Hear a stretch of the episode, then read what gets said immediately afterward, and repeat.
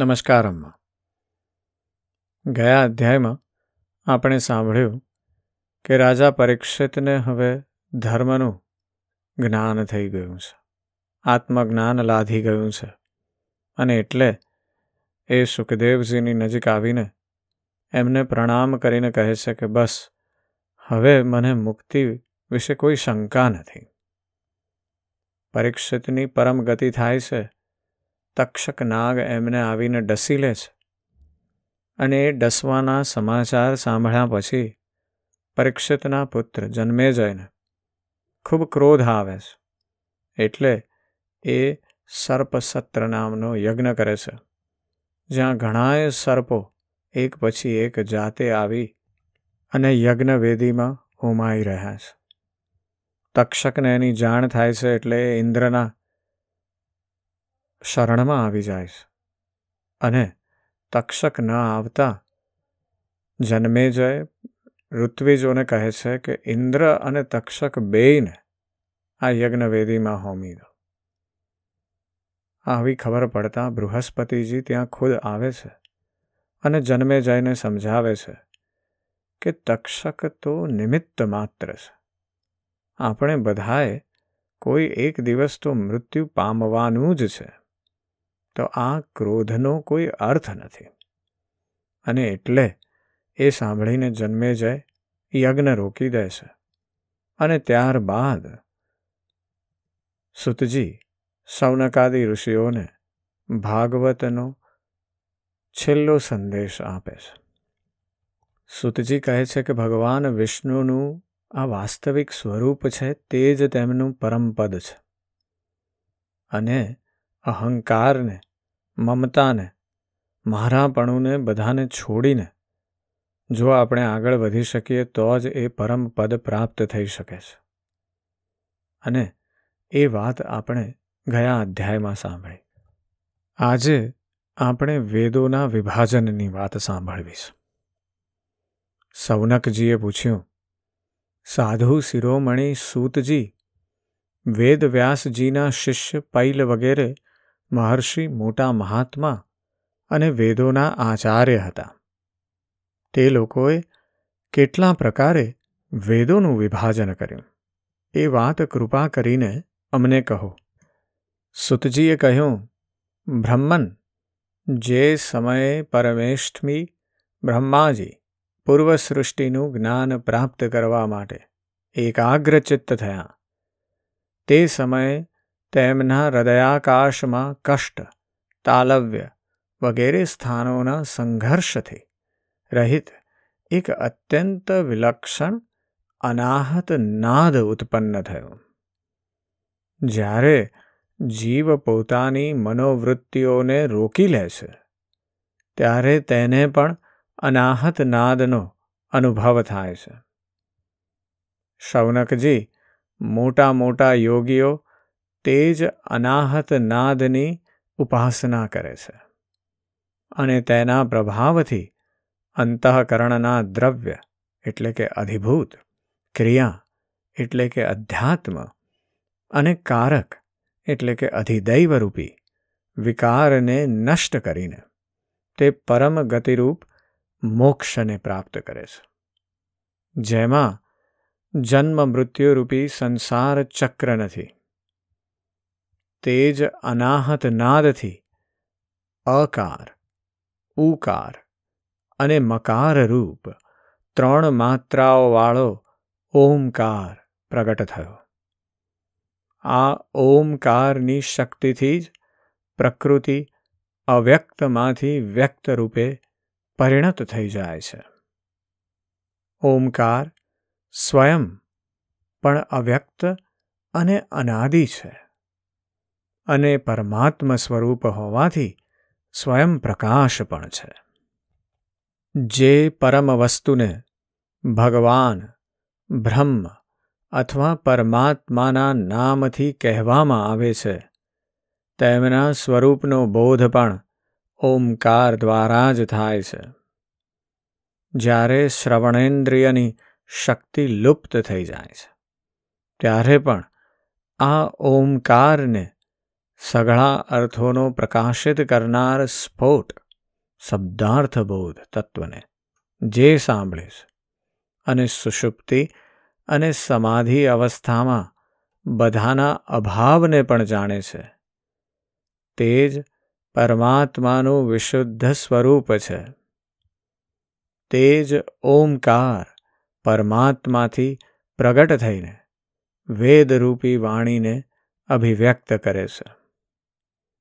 ઓમકાર પોતાના આશ્રય પરમાત્મા પરબ્રહ્મનો સાક્ષાત વાચક છે અને ઓમકાર જ બધા જ મંત્રો ઉપનિષદો અને વેદોનું સનાતન બીજ છે શૌનકજી ઓમકારના ત્રણ વર્ણ છે અ ઉ અને મ આ જ ત્રણેય વર્ણ સત્વ, રજ, તમ. આ ત્રણેય ગુણો ઋક યજુ, સામ. આ ત્રણેય નામો ભૂ, ભુવ સ્વ આ ત્રણેય અર્થો અને જાગ્રત, સ્વપ્ન, સુષુપ્તિ. આ ત્રણેય વૃત્તિઓના રૂપમાં ત્રણ ત્રણની સંખ્યાવાળા ભાવોને ધારણ કરે છે. ત્યાર પછી સર્વશક્તિમાન બ્રહ્માજીએ ઓમકારથી જ ચાર અંતસ્થ ય, ર, લ, વ, ચાર ઉષ્માક્ષર શ શ, સ, હ, અ થી માંડીને ઔ સુધીના સ્વરો ક થી મ સુધીના સ્પર્શ વ્યંજનો અને હ્રસ્વ તથા દીર્ઘ વગેરે લક્ષણોથી યુક્ત અક્ષરોનો સમુદાય ઉત્પન્ન કર્યો છે. તે જ વર્ણમાળા દ્વારા પોતાના ચાર મુખોથી હોતા, અધ્વર્યુ, ઉદ્ગાતા અને બ્રહ્મા આ ઋત્વિજોના કર્મ કહેવાની ઈચ્છાથી ઓમકાર અને વ્યાહૃતિઓ દ્વારા ચાર વેદ પ્રગટ કર્યા. અને પોતાના પુત્ર, બ્રહ્મર્ષિ, મરીચી વગેરેને વેદાધ્યયનમાં કુશળ જોઈને તેમને વેદોનું શિક્ષણ આપ્યું. ત્યારે તેમણે પોતાના પુત્રોને તેમનું અધ્યયન કરાવ્યું. તે બધા ધર્મનો ઉપદેશ કરવામાં નિપુણ થઈ ગયા.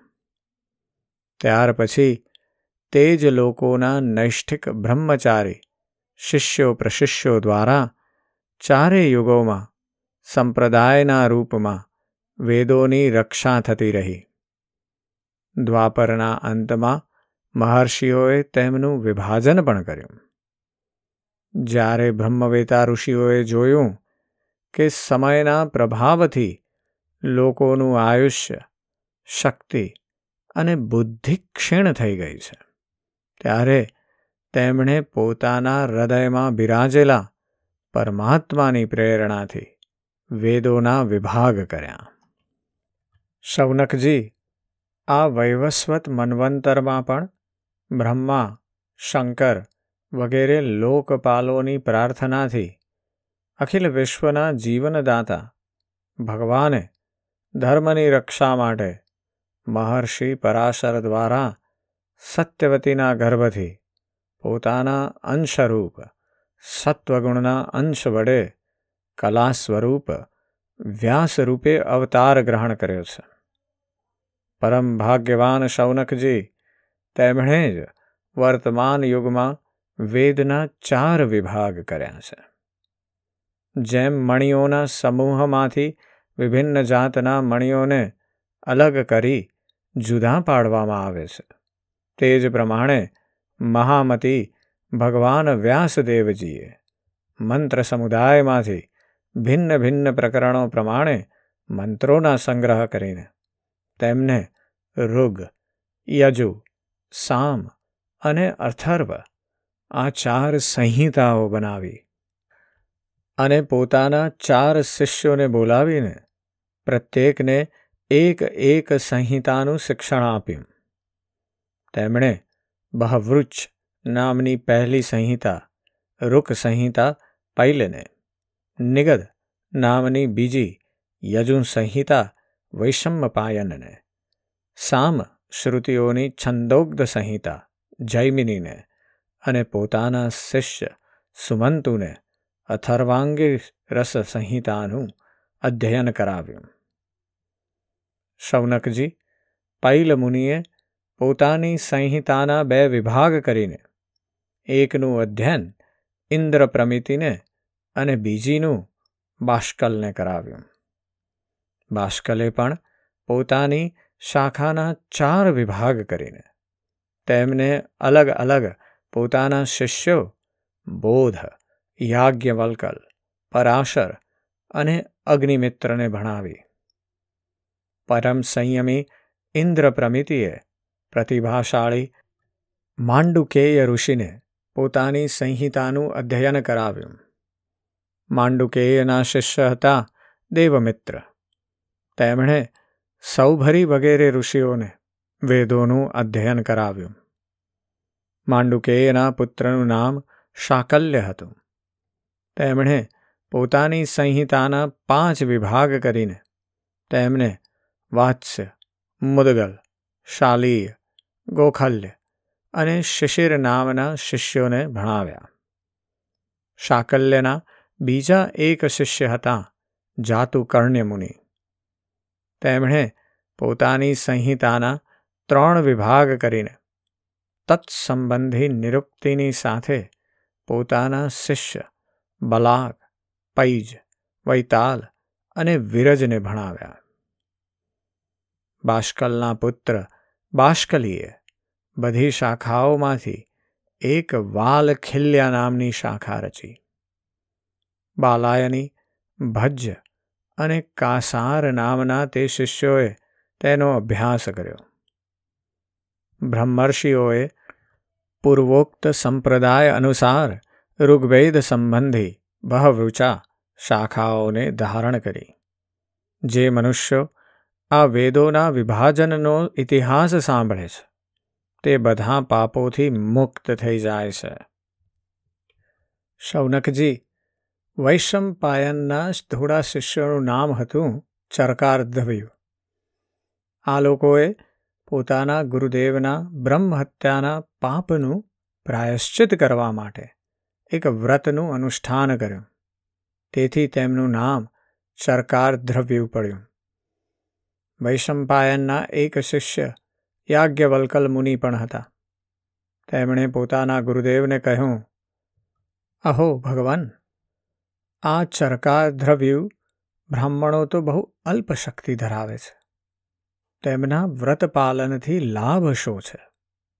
હું તમારા પ્રાયશ્ચિત માટે બહુ આકરી તપસ્યા કરીશ.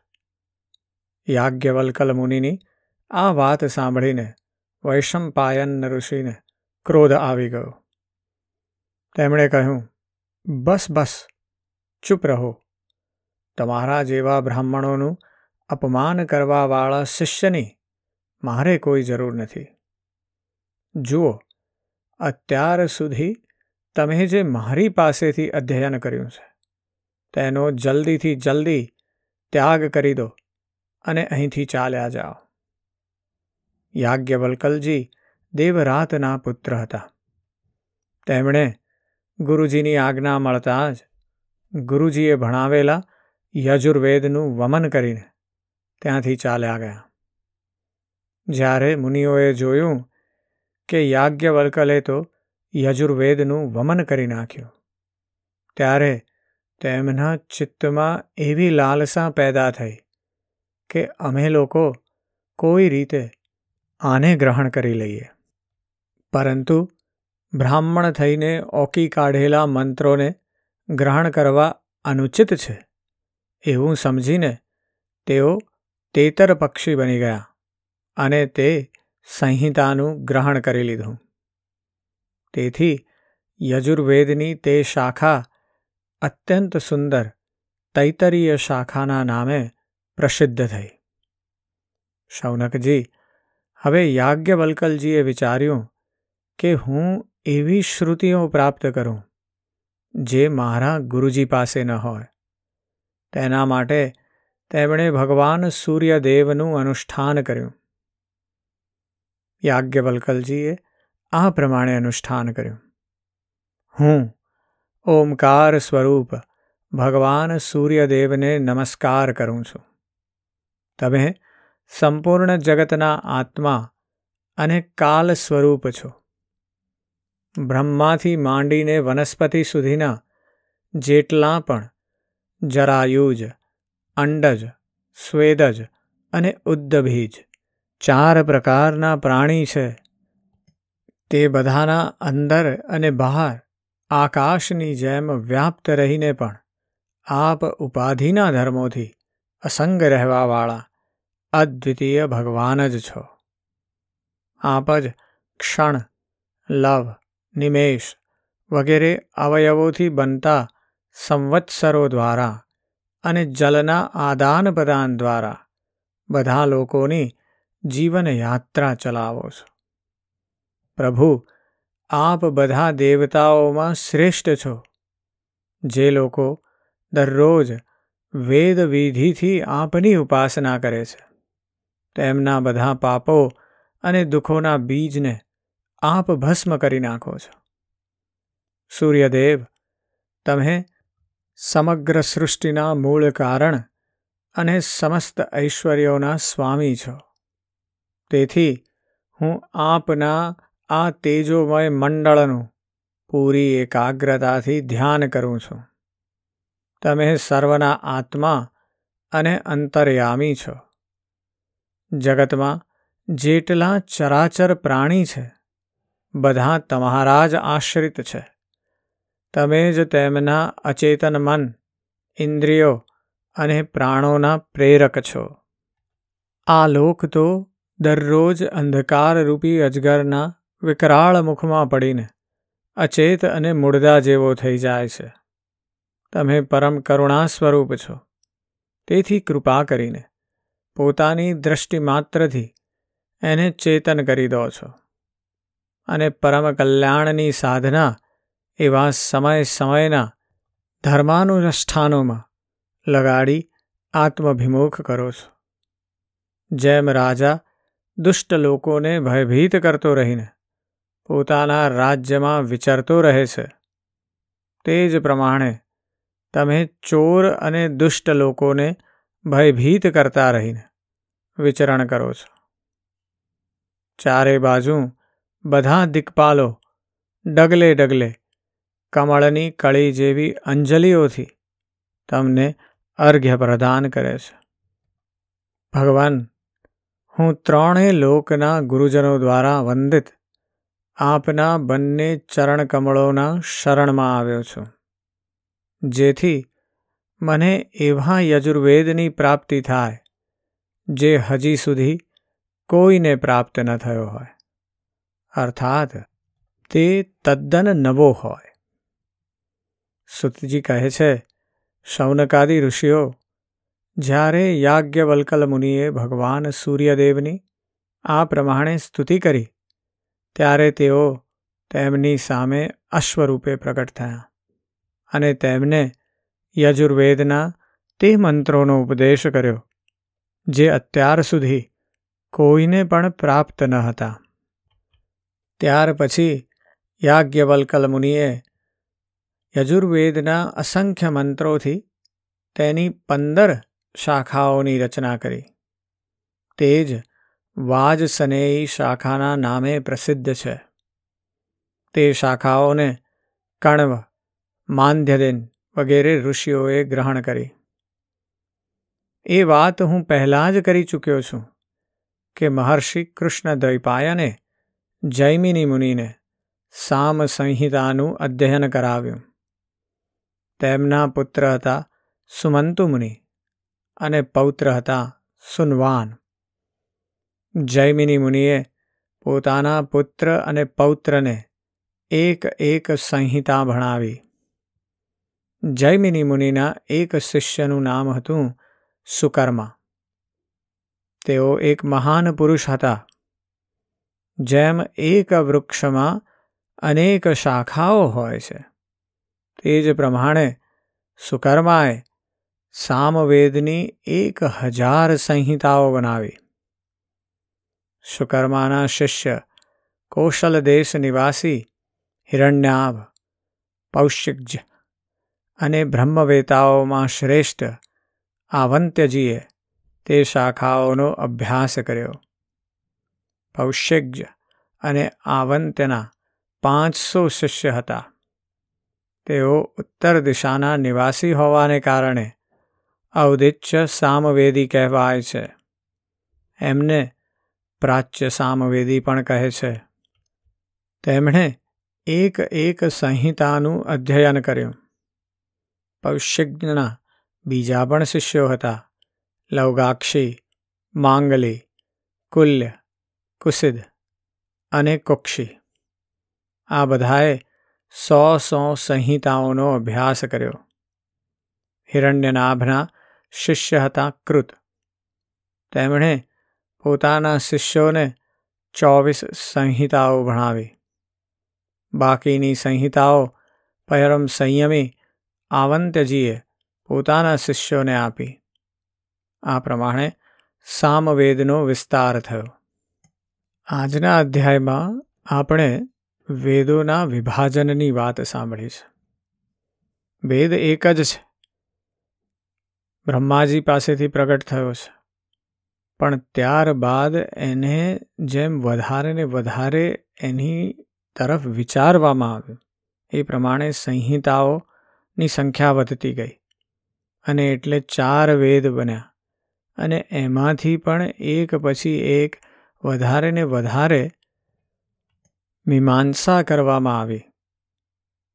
તેમ એમાં વધારે ને વધારે શાખાઓ બનતી ગઈ અને એના વિશેની વાત આજે આપણે સાંભળી છે. સુતજી કહે છે કે જે આ સમજે છે એ બધા પાપોથી મુક્ત થઈ જાય છે. એનું કારણ એ છે કે આપણે એ સમજવું રહ્યું કે આ બધાનું મૂળ સ્ત્રોત્ર છે, જે જે જગ્યાએથી ઉત્પન્ન થયા છે એ બ્રહ્માજી છે. અને બીજી વાત એ છે કે કોઈ પણ સંહિતા કે કોઈ પણ વચન આપણે સાંભળીએ, એની મીમાંસા કરવી, એના વિશે રિફ્લેક્શન કરવું એના વિશે મનન કરવું, ચિંતન કરવું એ ખૂબ જરૂરી છે. જો એ ના કરીએ, તો આ પાપોથી મુક્ત થઈ શકાતું નથી.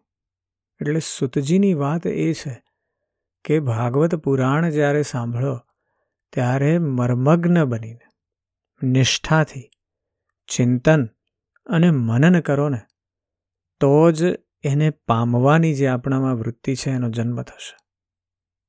અને એ તરફની ગતિ પણ વધશે. આના વિશે જરૂરથી ચિંતન અને મનન કરજો. આજે બસ આટલું જ. જય શ્રી કૃષ્ણ.